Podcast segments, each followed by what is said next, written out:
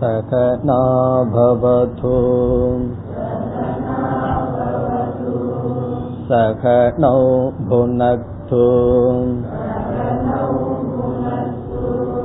सख भीत्यङ्करवावहै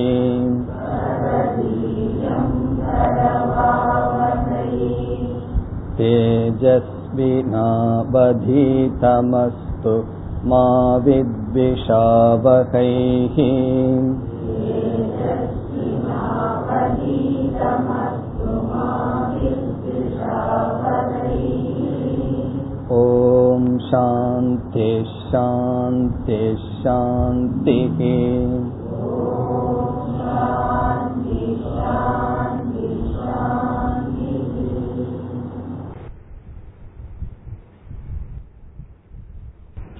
இரண்டாவது அத்தியாயம் இரண்டாவது வள்ளி பனிரெண்டாவது மந்திரம்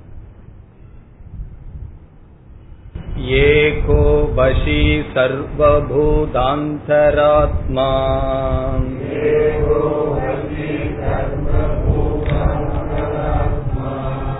एकं रूपं बहुधा यः करोति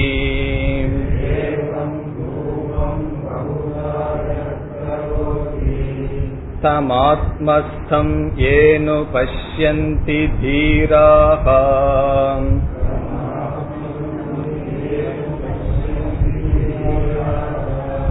तेषां सुखं शाश्वतं नेतरेषाम्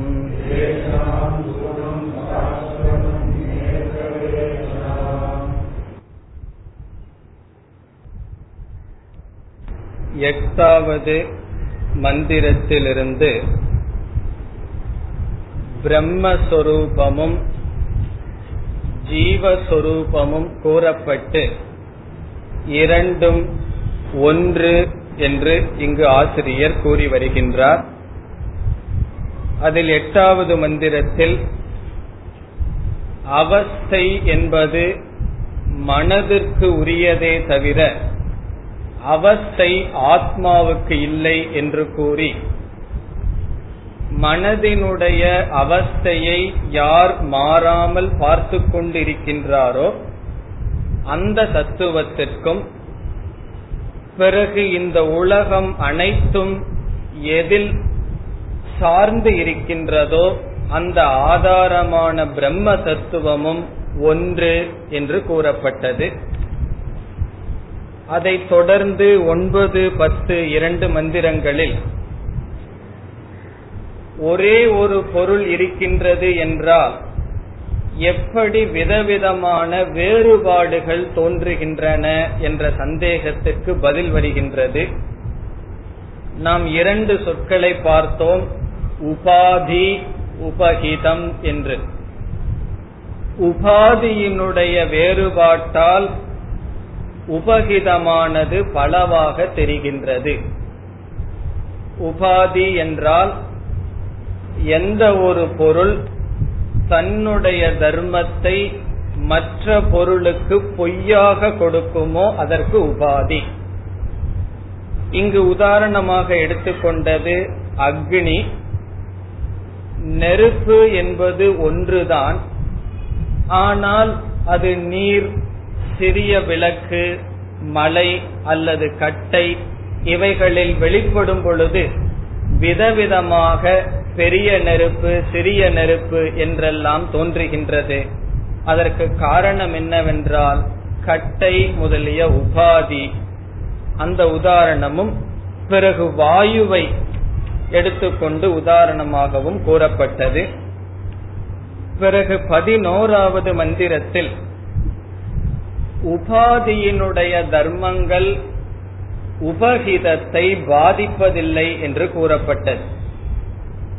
நம்முடைய ஷரீரம் உபாதி என்றால் இந்த ஷரீரத்தினுடைய தர்மத்தை ஆத்மா வாங்குவது போல் காட்சியளிக்கின்றதே தவிர ஆத்மா இந்த ஷரீர தர்மத்தினால் பாதிக்கப்படுவதில்லை. அதற்கு கொடுத்த உதாரணம் சூரியன் சர்வலோகசிய சக்ஷுகு. எல்லாவற்றிற்கும் கண்ணாக இருக்கின்ற சூரியன் நல்ல பொருள் மோசமான பொருள்களை பிரகாசித்தாலும் அதனால் சூரியன் பாதிக்கப்படுவதில்லை என்று கூறப்பட்டது.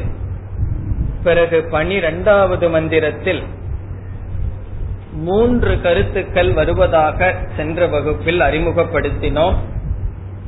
ஒன்று பிரம்மஸ்வரூபம் இரண்டாவது ஜீவ பிரம்ம ஐக்கியம் மூன்றாவது பலம்.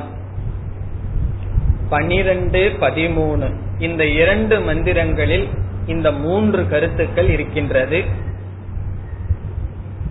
இதில் முதல் வரியில் பிரம்மஸ்வரூபம் கூறப்படுகின்றது. பிரம்மத்தினுடைய சொரூபம் என்ன? தன்மை என்ன? ஏகக. முதல் உபனிஷத் ஏகக என்று ஆரம்பிக்கின்றது.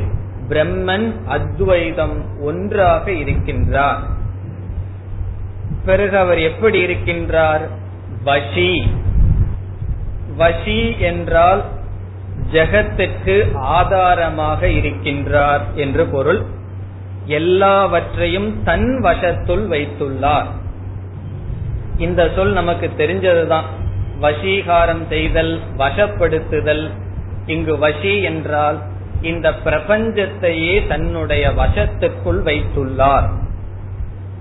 காரணம் என்னவென்றால் இந்த பிரபஞ்சத்துக்கு சத் இருத்தல் என்பதை கொடுப்பதே பிரம்மன். ஆகவே சத் சுரூபமான பிரம்மன் இந்த பிரபஞ்சத்தை தன் வசத்தில் வைத்துள்ளார். அடுத்த சொல் சர்வபூத அந்தராத்மா. எல்லா ஜீவராசிகளினுடைய அந்தராத்மா மனதில் இருக்கின்ற சொரூபமாக இருக்கின்றார். மனதில் இருந்து கொண்டு சாட்சியாக இருந்து கொண்டு இருக்கின்றார். யாருக்கு? சர்வபூத எல்லா ஜீவராசிகளினுடைய அந்தராத்மா. பிறகு அங்கு இருந்து கொண்டு என்ன செய்து கொண்டிருக்கின்றார்? ஏகம் ரூபம் என்பதும் பிரம்மத்தை குறிக்கும். ஏகம் ரூபம் என்றால் ஒன்றாக இருந்து கொண்டு யக எந்த பிரம்மனானவர் பகுதா கரோதி விதவிதமாக படைக்கின்றாரோ. ஏகம் ரூபம் சது ஒன்றாக இருந்து கொண்டு யார் பகுதா விதவிதமாக இந்த பிரபஞ்சத்தை படைக்கின்றாரோ? இதை நமக்கு புரிந்து கொள்ள வேண்டுமென்றால் நம்முடைய அனுபவத்தில் இருக்கின்ற உதாரணம் கனவு நிலையில் இருக்கின்ற நாம் விதவிதமான பிரபஞ்சத்தை படைக்கின்றோம். ஏகக ஒருவராக இருக்கின்ற நாம் விதவிதமாக பகுதா அங்கு பார்ப்பவன் பார்க்கப்படும் பொருள் பார்க்கும் கருவிகள் என்று விதவிதமான சிருஷ்டி செய்கின்றோம். கனவில் பார்க்கப்படுகின்ற மலைகள் மனிதர்களெல்லாம் நான். அந்த கனவில் அவைகளை பார்ப்பவனும் நான். பார்க்கும் கருவியும் நான். ஆகவே ஏகமாக இருந்து கொண்டு எப்படி நம்மால் ஒரு கனவை படைக்க முடியும் என்றால் அந்த பிரம்மத்தினால் ஒருவனாக இருந்து கொண்டு இந்த பிரபஞ்சத்தையே படைக்கின்றார். இதுவரை சென்ற வகுப்பில் பார்த்தோம்.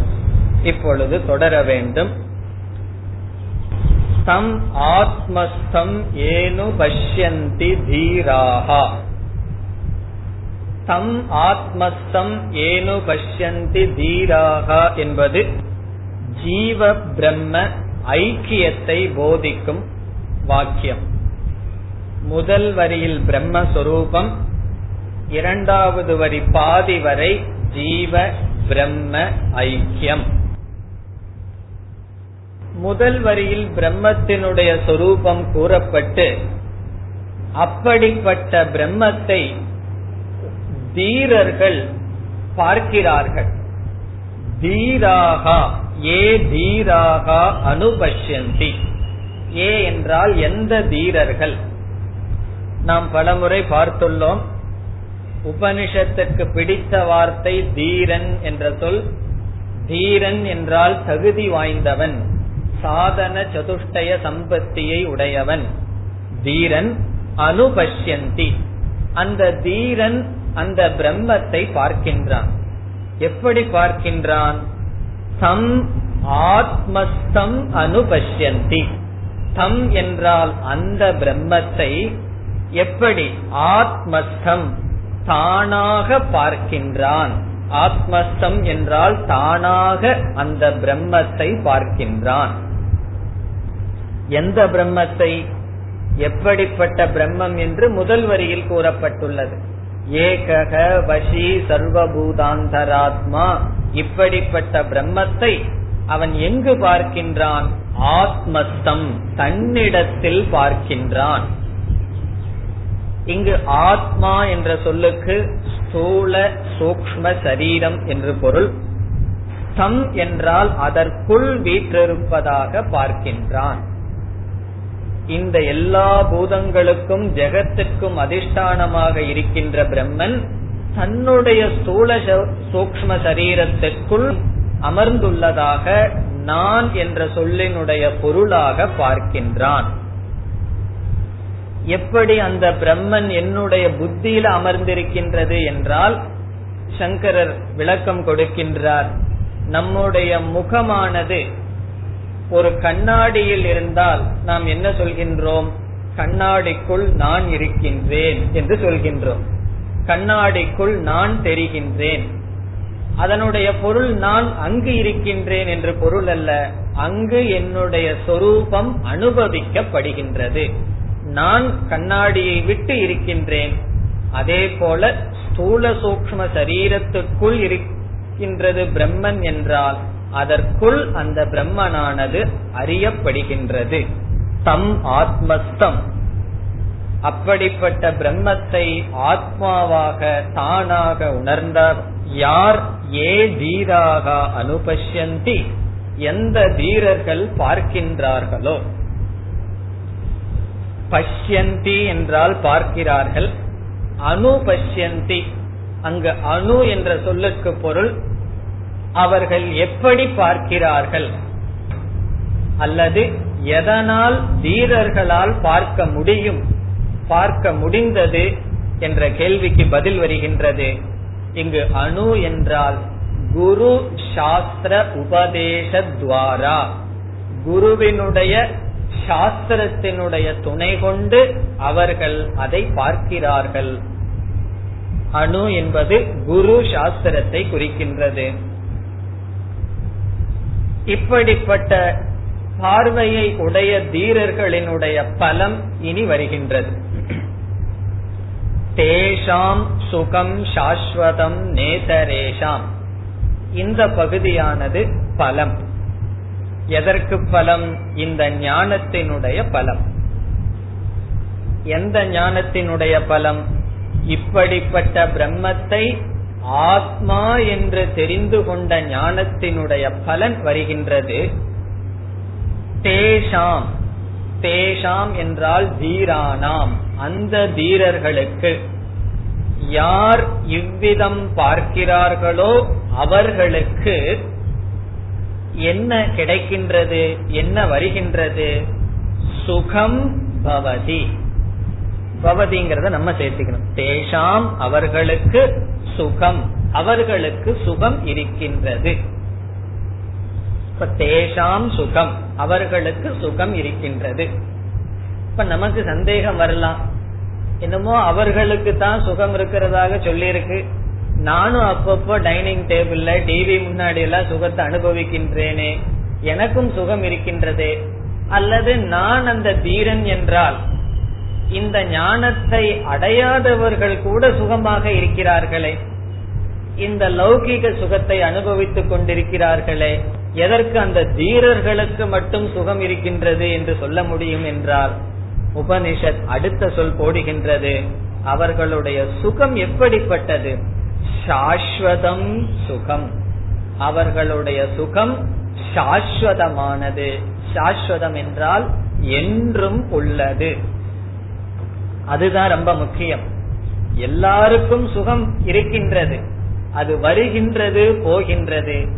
எப்படிப்பட்டவனுக்கும் ஆழ்ந்த உறக்கத்தில் சுகம் இருக்கின்றது. பிறகு விழித்துக் கொள்கின்றான் துக்கம் வருகின்றது. விழிப்பு நிலையிலும் சில காலத்தில் சுகம் வருகின்றது. ஆனால் இந்த ஞானியினுடைய தீரனுடைய சுகம் எப்படிப்பட்டது? சாஸ்வதம் சுகம். அது என்றும் உள்ள சுகம். அதற்கு காரணம் என்ன? இந்த தீரனுக்கு மட்டும் ஏன் என்றும் உள்ள சுகம் வருகின்றது என்றால் அறியாமையில் இருப்பவர்களுடைய சுகம் ஒரு நிமித்தமாக வருகின்றது. ஒருவர் ரொம்ப சிரிச்சிட்டு சந்தோஷமா வீட்டுல இருந்தாருன்னா நம்ம உடனே என்ன கேட்போம்? உனக்கு என்ன ஆச்சு? என்ன கிடைச்சதுன்னு கேட்போம். அவர் ஏதாவது காரணம் சொல்லி ஆகணும். எனக்கு இந்த காரணத்தினால சந்தோஷமா இருக்கேன். ரொம்ப சந்தோஷமா இருக்கேன்னு சொல்ற ஒருவர் துயரப்பட்டிருந்தால் அதற்கும் அவருக்கு ஒரு காரணம் இருக்கின்றது. ஆகவே மனிதர்கள் அறியாமையில் இருப்பவர்கள் அனுபவிக்கின்ற சுகம் ஒரு நிமித்தத்தால் வந்தது. நிமித்தம் என்றால் ஒரு காரணம். அவர்கள் சுட்டி காட்டுவார்கள். இதனால் தான் நான் சந்தோஷமாக இருக்கின்றேன். நம்முடைய சந்தோஷம் நிமித்தத்தை பொறுத்தது என்றால் மற்றவர்களுடைய குணம் நம்மை சுற்றி இருப்பவர்களுடைய குணம் அப்படி இருக்கிற வரைக்கும் எனக்கு சந்தோஷம். அவருடைய குணம் மாறிவிட்டால் துக்கம். அல்லது மோசமான குணம் மாறிவிட்டால் சுகம். இவ்விதம் நம்மை சுற்றியுள்ள மனிதர்கள் பொருள் நம்முடைய உடல் சூழ்நிலை இது இது போன்ற ஏதாவது ஒரு நிமித்தத்தை வைத்து ஒரு மனிதனுக்கு சுகம் இருக்கின்றது. அந்த நிமித்தமே நிலையற்றதாக இருக்கின்றது. பணம் மனிதர்களுடைய குணங்கள் சூழ்நிலைகள் இவைகள் எல்லாமே நிலையற்றதாக இருக்கின்றது. இப்ப மெட்ராஸ்ல நமக்கு அக்டோபர் நவம்பர் டிசம்பர் மாசம் வந்தா கொஞ்சம் வெயில் எல்லாம் இல்லாம சந்தோஷமா இருக்கலாம்னு நினைச்சிட்டு இருப்போம். அப்ப அந்த காலம் மாறி மே மாசம் வரும் பொழுது என்னாகின்றது? அந்த நிமித்தம் மாறுகின்றது. நிமித்தம் மாறினால் நமக்கு அதற்கு தகுந்த சுகமோ துக்கமோ வரும். இந்த ஞானியானவனுடைய சாஸ்வதமான சுகத்திற்கு காரணம் மாறாத ஆத்ம தத்துவத்தை நிமித்தமாக கொண்டது. மாறுகின்ற பிரபஞ்சத்தை நிமித்தமாக கொண்டு அவனுடைய சுகம் அல்ல. மாறாத ஆத்ம தத்துவத்தை அறிவதனால் வருகின்ற சுகம். ஆகவே நிர்நிமித்தம் சுகம். எதையும் சாராமல் தன்னையே சார்ந்து தன்னிடத்திலேயே அவன் திருப்தியாக இருக்கின்றான். ஞானம் வந்ததுக்கு அடையாளம் என்ன? நீங்கள் ஏன் சந்தோஷமாக இருக்கிறீர்கள் என்று கேட்டால் அதற்கு நம்ம பதிலே சொல்லக்கூடாது. அதற்கு காரணம் கிடையாது. நான் சுகஸ்வரூபமானவன். என்னுடைய தன்மை என்னுடைய இயற்கை ஆனந்த சொரூபம் என்ற முடிவுக்கு வர வேண்டும். அந்த ஞானத்தை அடைந்தவன். ஆகவே இப்படிப்பட்ட தீரர்களுக்கு சாஸ்வதம் சுகம். என்றும் உள்ள சுகம் அவர்களுக்கு வருகின்றது. இதோட உபனிஷத் நிறுத்தி இருந்தா பரவாயில்ல. உபனிஷத் அடுத்த வரியில் என்ன சொல்லுவது தெரியுமோ? ந இதரேஷாம். மற்றவர்களுக்கு கிடையாது. இதரேஷாம் என்றால் மற்றவர்களுக்கு ந. சாஸ்வதம் சுகம் ந. மற்றவர்களுக்கு இந்த சுகமானது கிடையாது. இந்த மந்திரத்திலிருந்தே சுகத்தை பற்றி கொஞ்சம் விசாரம் இருக்கின்றது. மேலும் சுகத்தை பற்றி எல்லாம் அடுத்த இரண்டு மந்திரங்களில் தெளிவாக பார்க்கலாம். இதரேஷாம் என்றால் மற்றவர்களுக்கு மற்றவர்களுக்கு என்றால் இந்த ஞானத்தை அடையாதவர்களுக்கு ந என்றால் கிடையாது என்ன கிடையாது? சாஸ்வதம் சுகம். சாஸ்வதமான சுகம் அவர்களுக்கு கிடையாது. வீரர்களுக்கு தான் இந்த சுகம். பதிமூன்றாவது மந்திரம். நித்யோ நித்ய नित्यानां चेतनश्चेतनानाम्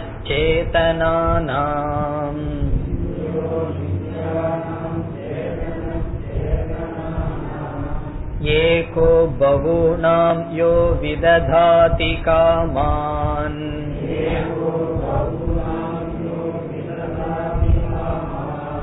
तमात्मस्थं येनु पश्यन्ति धीराः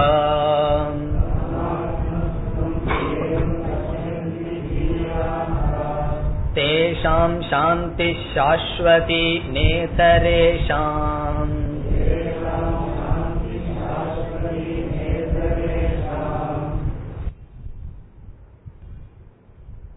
இந்த மந்திரமும் சென்ற மந்திரமும் ஒரே கருத்தை உடையது.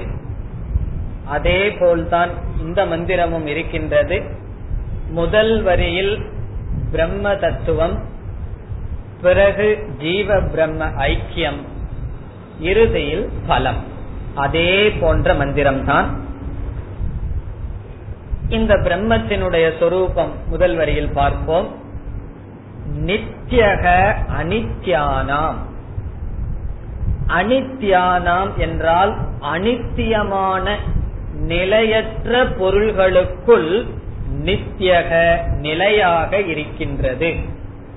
நிலையற்ற பொருள்களுக்குள் நிலையாக இருக்கின்றது. இந்த உலகத்தில் நாம் பார்க்கின்றதெல்லாம் நிலையற்ற பொருள்கள். நிலையான பொருளை எப்பாவது நம்ம பார்த்திருப்போமா என்றால் கிடையாது. அப்படி நிலையற்ற பொருள்களுக்குள் எது நிலையானதோ அது பிரம்ம. ஆகவே அனித்யானாம் என்றால் நிலையற்ற பொருள் இங்கு நிலையற்ற பொருள்கள் என்பது பிரபஞ்சத்தை குறிக்கும். அல்லது காரியம் என்று பொருள் கொள்ளலாம். காரியம் என்றால் படைக்கப்பட்டது ப்ராடக்ட் படைக்கப்பட்டது பொய் என்றால் காரணம் சத்தியம். பானைகள் பொய் களிமண் சத்தியம். அதே போல இந்த பிரபஞ்சத்தினுடைய நாம ரூபங்கள் பொய். இதற்கு ஆதாரமாக இருப்பது பிரம்ம. ஆகவே நித்தியக என்றால் மாறுகின்ற பிரபஞ்சத்திற்குள் அல்லது மாறுகின்ற பொருள்களுக்குள் எது மாறாமல் இருக்குமோ அது பிரம்ம. அது மட்டுமல்ல ஒரு பொருள் மாற வேண்டும் என்றால் அல்லது மாறிக்கொண்டிருக்கின்றது என்றால் அதற்கு ஒரு ஆதாரம் தேவை. அந்த ஆதாரம் மாறாமல் இருக்க வேண்டும். அதுவும் மாறிக்கொண்டே இருக்கின்றது என்றால் அதற்கு ஒரு ஆதாரம் தேவை. ரயில் ஓடிக்கொண்டிருக்கின்றது அந்த மாற்றத்தை தாங்குவதற்கு தண்டவாளம் மாறாமல் இருக்க வேண்டும். அதுவும் ஓட ஆரம்பித்து விட்டது என்றால் பிறகு ரயிலானது ஓடாது. அதே போல இந்த மாறுகின்ற அனித்தியமான பிரபஞ்சத்திற்குள் நித்தியமான ஒரு அதிஷ்டானம் தேவை. அது பிரம்ம. அடுத்த சொல் சேதனக சேதனானாம். சேதனானாம் என்றால் அறிவோடு இருக்கின்ற பிரபஞ்சத்திற்குள் அறிவாக இருக்கின்றது. அறிவினுடைய அறிவாக இருக்கின்றது. கேனோபனிஷத் ஞாபகத்துக்கு வர வேண்டும். கண்ணினுடைய கண் காதினுடைய காதுன்னு எல்லாம் பார்த்தோம். அதே போல நம்முடைய மனம் புத்தி இந்திரியங்கள் இவைகளையெல்லாம் ஜடம்னு நம்மால சொல்ல முடியுமா? சேதனம். இவைகளுக்கெல்லாம் ஒரு அறிவு இருக்கின்றது. இந்த சேதனங்களுக்கு சேதனமாக இருக்கின்றது என்பதுதான் இங்கு கருத்து. இங்கு சேதனானாம் என்றால் சூக்ம சரீரம் அதனிடமிருந்து அறிவை பெற்ற ஸ்தூல சரீரம் எங்கு ஒரு அறிவை நாம் பார்க்கின்றோமோ அந்த அறிவுக்கு அறிவாக இருக்கின்றது ஆதாரமாக இருக்கின்றது. சேதனானாம் சேதனக. அவைகளுக்கே ஆதாரமாக இருக்கின்றது. பிறகு எவ்வளவு அந்த சேதனம் ஏகக ஒன்றாக இருந்து கொண்டு யக எந்த அந்த ஈஸ்வரன் ஆனவர் இப்பொழுது அந்த பிரம்ம தத்துவத்திடமிருந்து அப்படியே ஈஸ்வரனுடைய தத்துவத்திற்கு உபனிஷத் வருகின்றது. அந்த பிரம்மன் மாயையினுடைய துணை கொண்டு என்ன வேலை செய்து கொண்டிருக்கின்றார்? பகூனாம் காமான் விததாதி. ஏகக யக.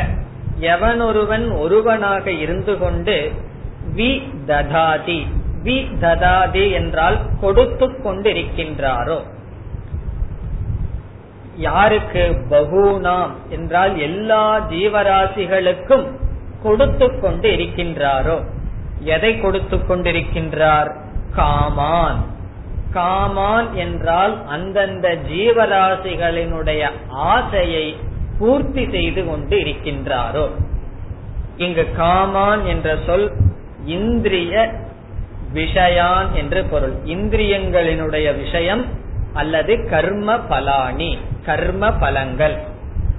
எல்லா ஜீவராசிகளினுடைய கர்ம பலனை கொடுத்து கொண்டிருக்கின்றாரோ?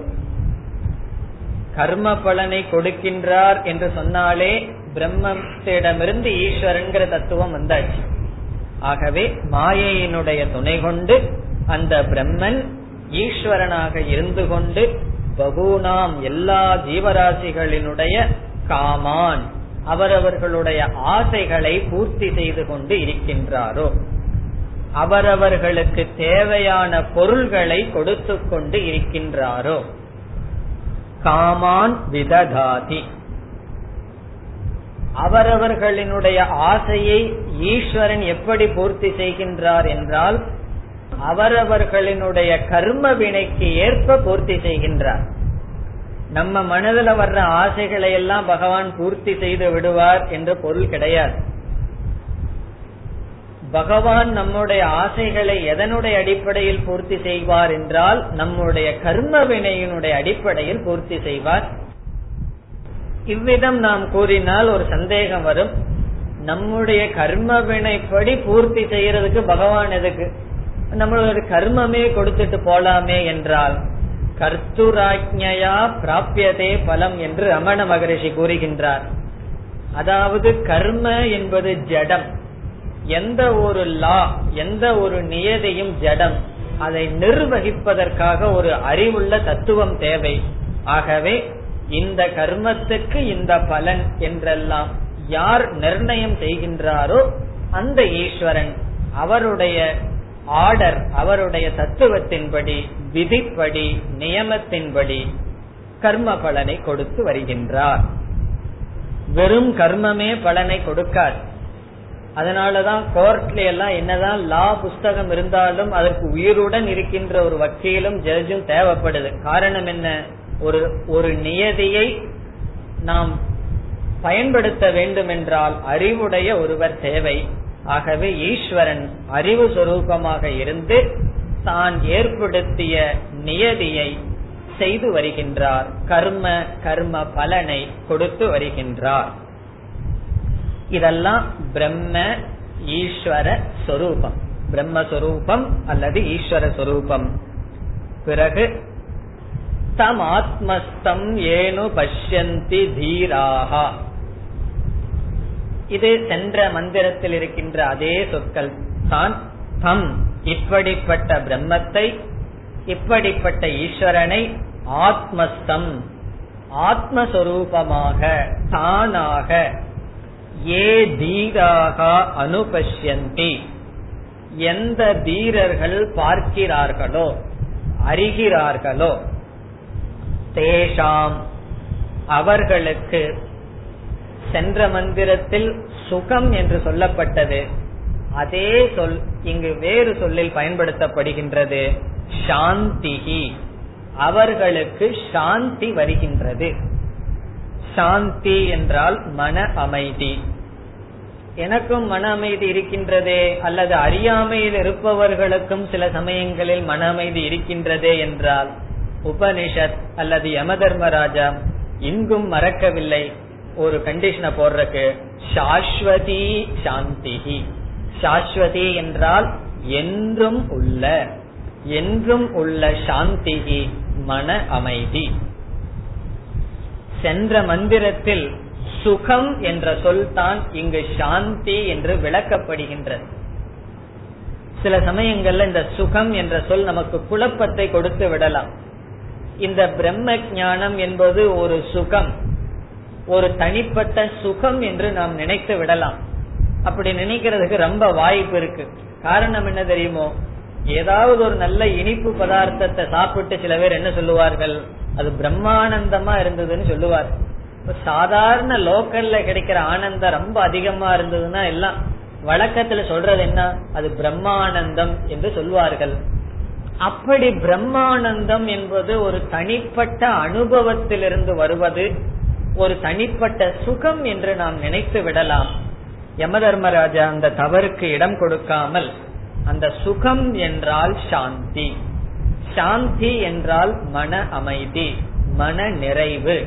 அந்த மன நிறைவு எப்போ எப்பொழுது அந்த மன நிறைவு?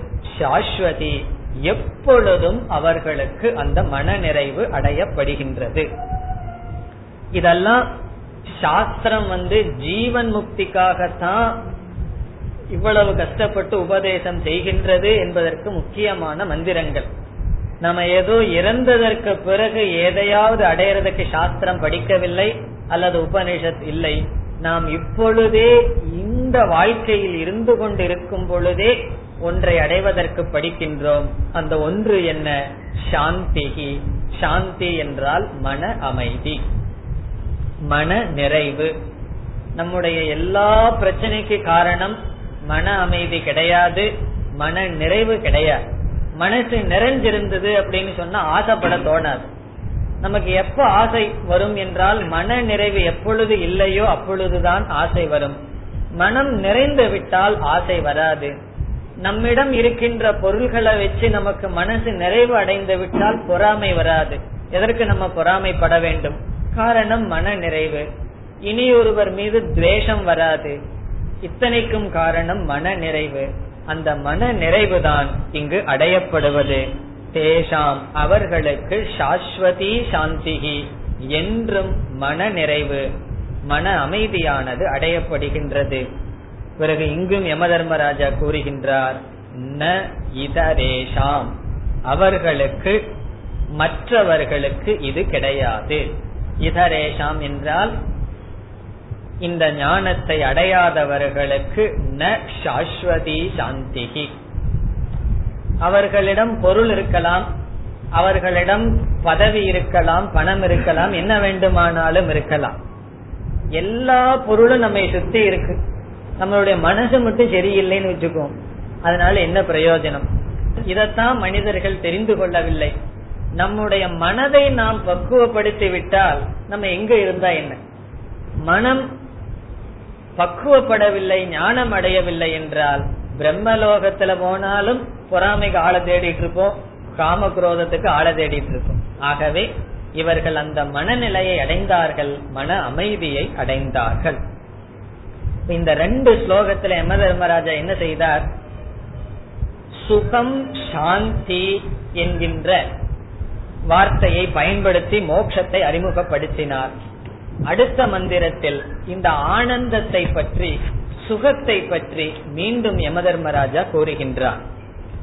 இந்த நான்கு மந்திரங்களுமே பிரயோஜனத்தின் அடிப்படையில் சுகம் அல்லது சாந்தி என்பது மோட்சமாக சொல்லப்படுகின்றது. அதை சற்று விளக்கமாக இந்த பதினான்காவது மந்திரத்தில் இப்பொழுது பார்ப்போம். பதினான்கு. ததேததிதி மன்யந்தே. அனிர்தேஷ்யம் பரமம் சுகம் கதம் நு தத் விஜானீயாம்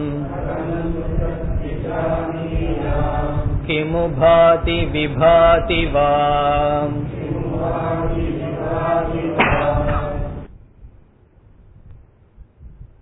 முதல் வரியில் யம தர்மராஜா அந்த பிரம்ம தத்துவத்தை சுகஸ்வரூபமாக வர்ணிக்கின்றார். பிறகு இரண்டாவது வரியில் நச்சுகேதனுடைய கேள்வி. இங்கேயும் ஒரு கேள்வியை நச்சுகேதன் கேட்கின்றான். இப்பொழுது முதல் வரியை பார்ப்போம். நச்சுகேதன் என்ன கேட்கின்றான் என்பது பிறகு. முதல் வரியில யம தர்மராஜா என்ன சொல்கின்றார்? இந்த தீரர்கள் அல்லது ஞானிகள் மன்யந்தே. மன்யந்தே என்றால் நினைக்கிறார்கள் அறிகிறார்கள். திங்க் அவர்கள் இவ்விதம் ஞானத்தை கொண்டுள்ளார்கள். நினைக்கின்றார்கள். ஞானிகள் என்ன நினைக்கிறார்கள்? தது ஏதத் இதி மன்யந்தே. இதி என்றால் என்று. என்னவென்று? தது என்றால் அந்த பிரம்மம் ஏதத் இந்த ஆத்மாதான் என்று நினைக்கிறார்கள். ஏதத் வை ததுன்னு சொல்லிட்டு இருந்ததான் இங்க இப்படி சொல்றார். புதிதாக ஒன்றும் சொல்லவில்லை. நம்ம ஒரு பாட்டு மாதிரி படிச்சுட்டு வந்தோம். ஞாபகம் இருக்க வேண்டும். ஏதத் வை ததுன்னு சொல்லி. ஏதத் வை தத்துங்கிறதான் இங்க யம தர்மராஜா சொல்றார். தது ஏதது. அந்த பிரம்மன் இந்த ஆத்மா நான் என்று மன்யந்தே ஞானிகள் நினைக்கின்றார்கள் அறிகிறார்கள். பிறகு அடுத்த சொல்லில் அந்த பிரம்மத்தினுடைய லட்சணத்தை சொல்கின்றார். தது ஏதத் அந்த இந்த பிரம்மத்தினுடைய லட்சணம் என்ன? சுகம். கடைசியில் இருக்கிற சொல் சுகம். சுகம்ங்கிறது பிரம்மத்தினுடைய லட்சணம். சுகம்னு சொன்ன உடனே நமக்கு எப்படிப்பட்ட சுகம் வரும்? நம்ம அனுபவிக்கிற சுகமா என்ற சந்தேகம் வரும் பொழுது பரமம் சுகம். அது மேலான சுகம் என்று சொல்கின்றார். மேலான சுகம் என்றால் வந்து போகும் சுகம் அல்ல நம்ம அனுபவிக்கிற சுகம் எல்லாம் வந்து போகின்ற சுகம். அது நாம் அனுபவிப்போம். அனுபவிக்கிற சமயத்துல நல்லா இருக்கும். போனதுக்கு அப்புறம் நான் அப்படி அனுபவிச்சுட்டு இருந்தேனேன்னு சொல்லி வருத்தப்படுவோம். முன்னெல்லாம் நான் அப்படி சந்தோஷமா இருந்தேன்னு சொல்லி இப்ப வருத்தப்படுவோம். ஆகவே அந்த சுகமே இப்போ வருத்தத்துக்கு காரணம். அந்த சுகத்தை அனுபவிக்காம இருந்திருந்தோம்னா அப்படி சொல்லி வருத்தப்பட்டு இருக்க மாட்டோம். அப்பெல்லாம் ரொம்ப ஜாலியா சந்தோஷமா இருந்தேன்னு சொல்லி இப்ப வருத்தப்படுறது. ஆகவே மற்ற சுகம் எல்லாம் வருகின்றது அனுபவிக்கின்றோம் போகின்றது. இது பரமம் சுகம். இந்த சுகம் இப்படிப்பட்ட தன்மையை உடையது என்று நம்மால் சொல்ல முடியுமா? அனிர்தேஷ்யம். அனிர்தேஷ்யம் என்றால் இவ்விதம் என்று கூற முடியாது. நிர்தேசக என்றால் டெபனிஷன் இப்படித்தான் என்று கூறுவதற்கு நிர்தேசம் என்று பெயர். அனிர்தேசம் என்றால் இது இப்படிப்பட்ட தன்மை என்று நம்மால் வாக்கால் கூற முடியாது. வாக்குக்கு அப்பாற்பட்டது. அல்லது அனுபவத்திற்கு அப்பாற்பட்டது. இந்த சுகம் என்பது அனுபவிக்கின்ற சுகம் அல்ல அனிர்தேசியம் சொல்லுக்கும் பிரமாணத்திற்கும் அப்பாற்பட்டது பரமம் சுகம் மேலான சுகம். இந்த மூணு சொல்லையும் எதோட நம்ம சேர்த்திக்கணும்? அனிர்தேசியம் பரமம் சுகம் தது. அப்படிப்பட்ட பிரம்ம ஏதது. இந்த ஆத்மாவாக இருக்கின்றது அல்லது நானாக இருக்கின்றேன். இந்த ஆத்மான்னு சொன்னாலும் கூட பிரச்சனை வந்துடும் என்னுடைய ஆத்மாவாக இருக்கின்றதுன்னு பொருள் அல்ல. நானாக இருக்கின்றேன்.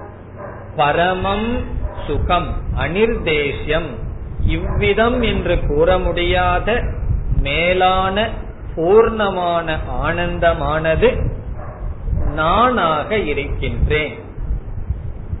இப்ப இதற்கு சற்று விளக்கம் நமக்கு தேவை.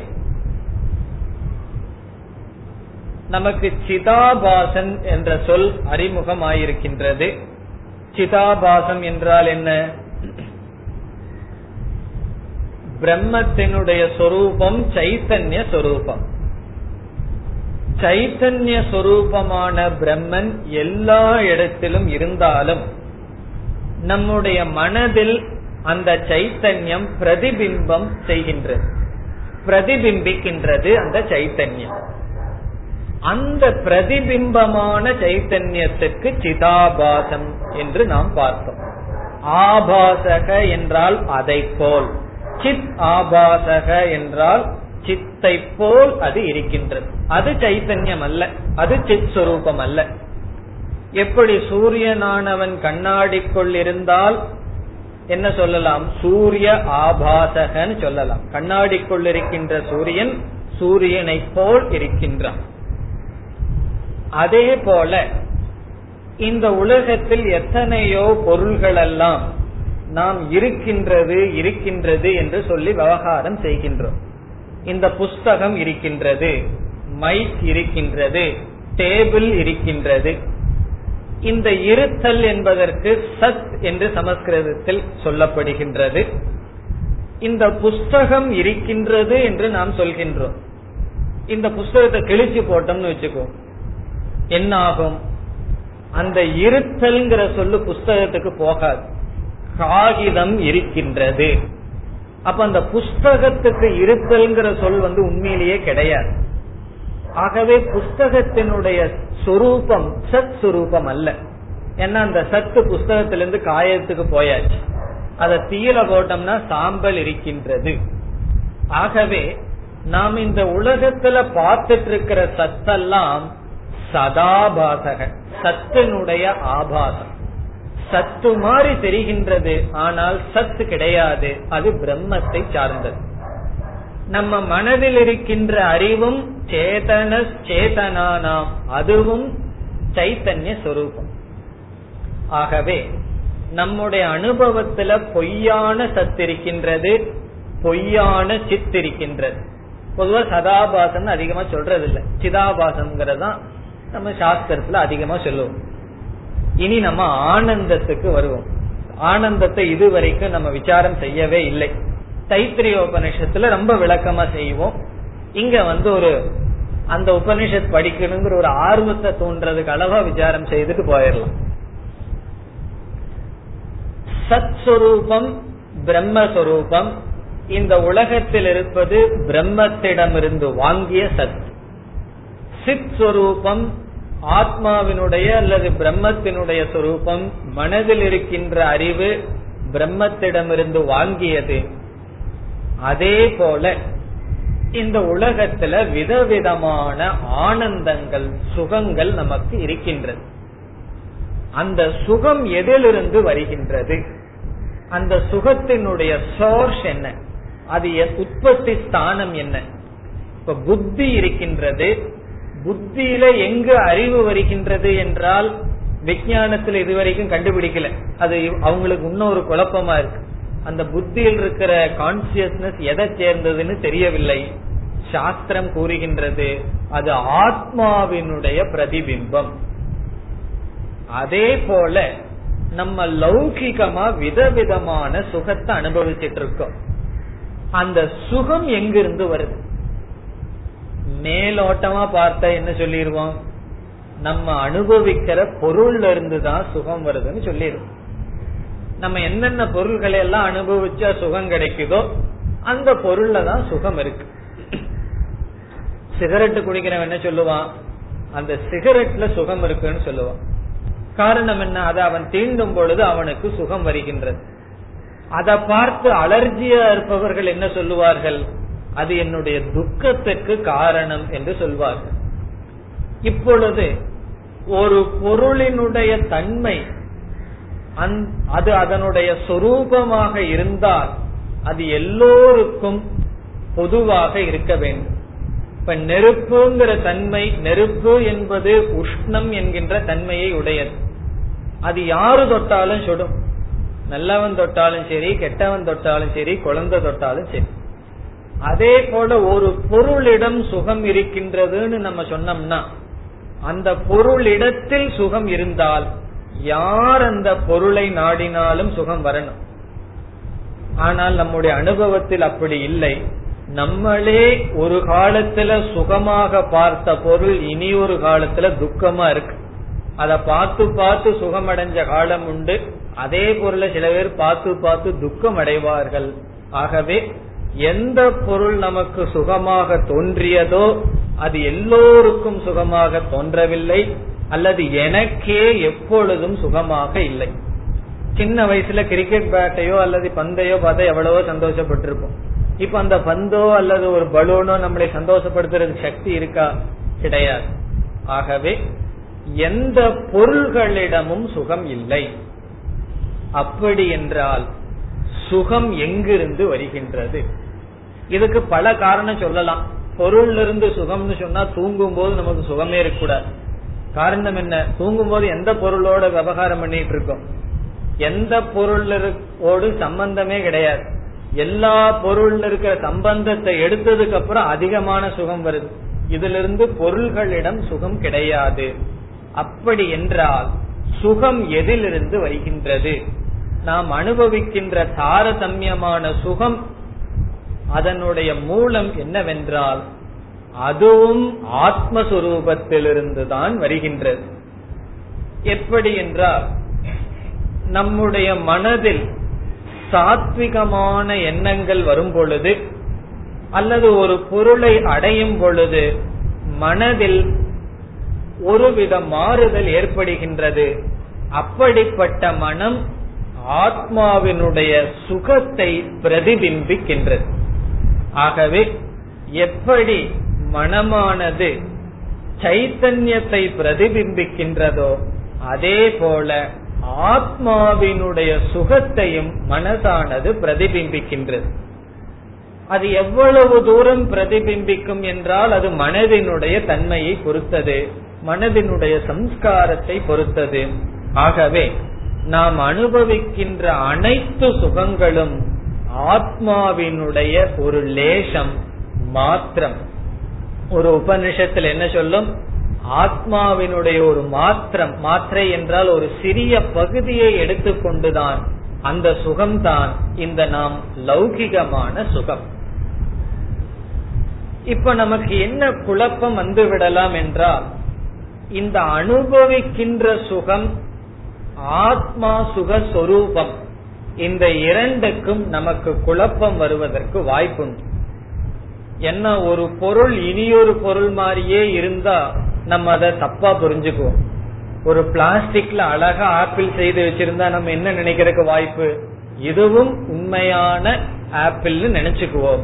அதே போல இந்த ஆத்மாவினுடைய பிரதிபிம்பமான மனதில் வருகின்ற தாரதமியமான சுகம் வேறு. ஆத்மா சுகஸ்வரூபமாக இருப்பது வேறு.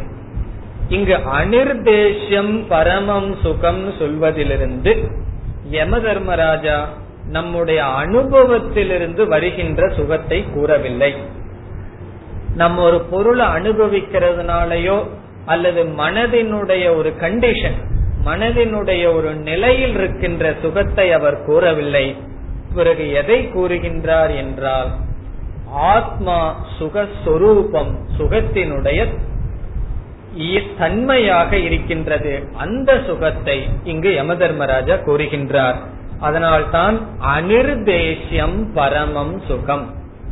அனிர்தேசியம் என்றால் அனுபவத்துக்கு வராம நம்முடைய பிரமாணத்திற்கு அப்பாற்பட்ட சுகமானது பிரம்மத்தினுடைய அல்லது ஆத்மாவினுடைய சொரூபம். ஆகவே நாம் எப்பொழுதும் மனதில் வருகின்ற அமைதி மனதில் அனுபவிக்கின்ற சுகத்தை பிரம்ம ஆனந்தம் அல்லது பிரம்ம சுகம் ஆத்ம சுகம் என்று புரிந்து கொள்ளக்கூடாது. அது மனதினுடைய விகாரம். பிறகு சுகம் என்றால் நான் ஆத்மஸ்வரூபம் சுகஸ்வரூபம் என்று புரிந்து கொள்ள வேண்டும். அதாவது அனுபவிக்க அனுபவிப்பது சுகம் அல்ல அனுபவ சொரூபமாக இருக்கின்ற சுகம். இது அனுபவத்திற்கு வராது.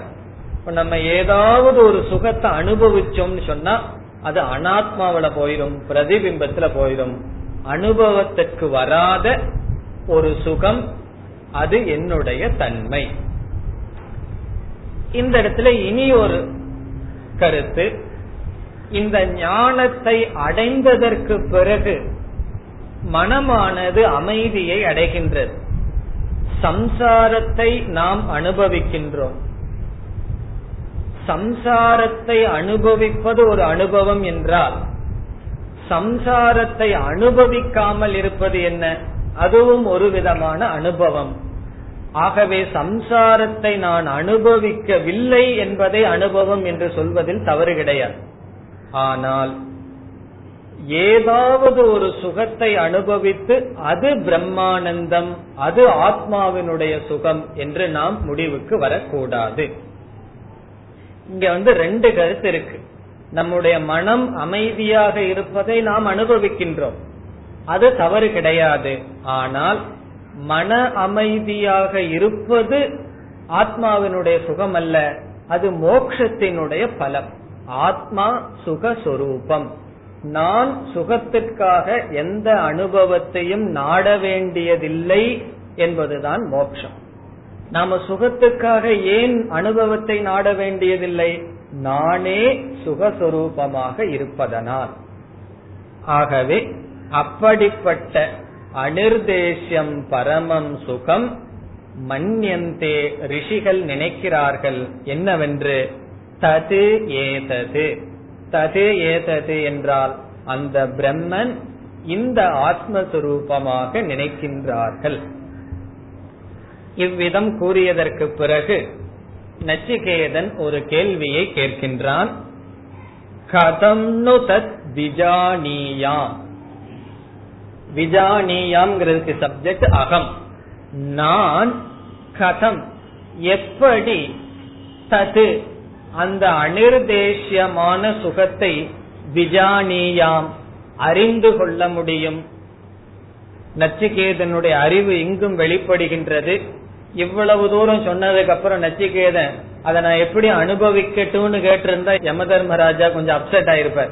இவ்வளவு தூரம் சொல்லி மீண்டும் அனுபவிப்பது என்று நீ கேட்கின்றாய் என்று நச்சிகேதன் கேட்கின்றான். அது அனுபவத்திற்கு வராது என்றால் எப்படி விஜானியாம் நான் தெரிந்து கொள்வது? அந்த சுகஸ்வரூபமான பிரம்மத்தை நான் எப்படி தெரிந்து கொள்வது?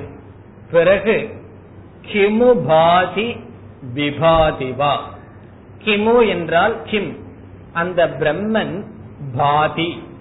பாதி என்றால் சுயமாகவே அது தன்னை காட்டிக் கொண்டிருக்கின்றதா ஷைன்ஸ் சுயமாகவே அது ஒளிர்கின்றதா?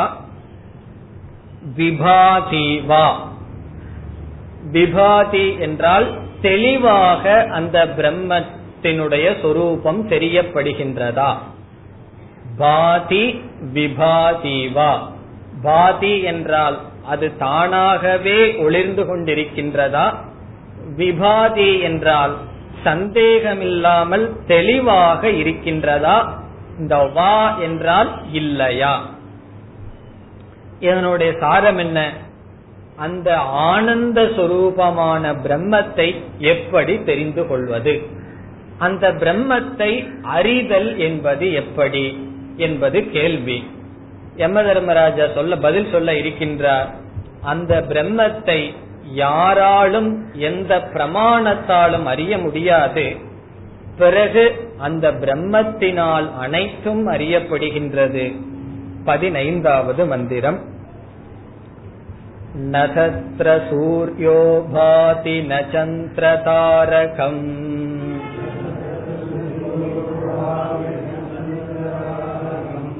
நேமா வித்யுதோ பாந்தி குதோயமக்னிः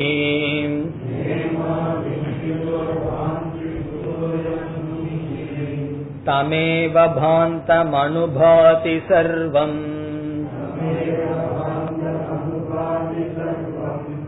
तस्य भासा सर्वमिदं विभाति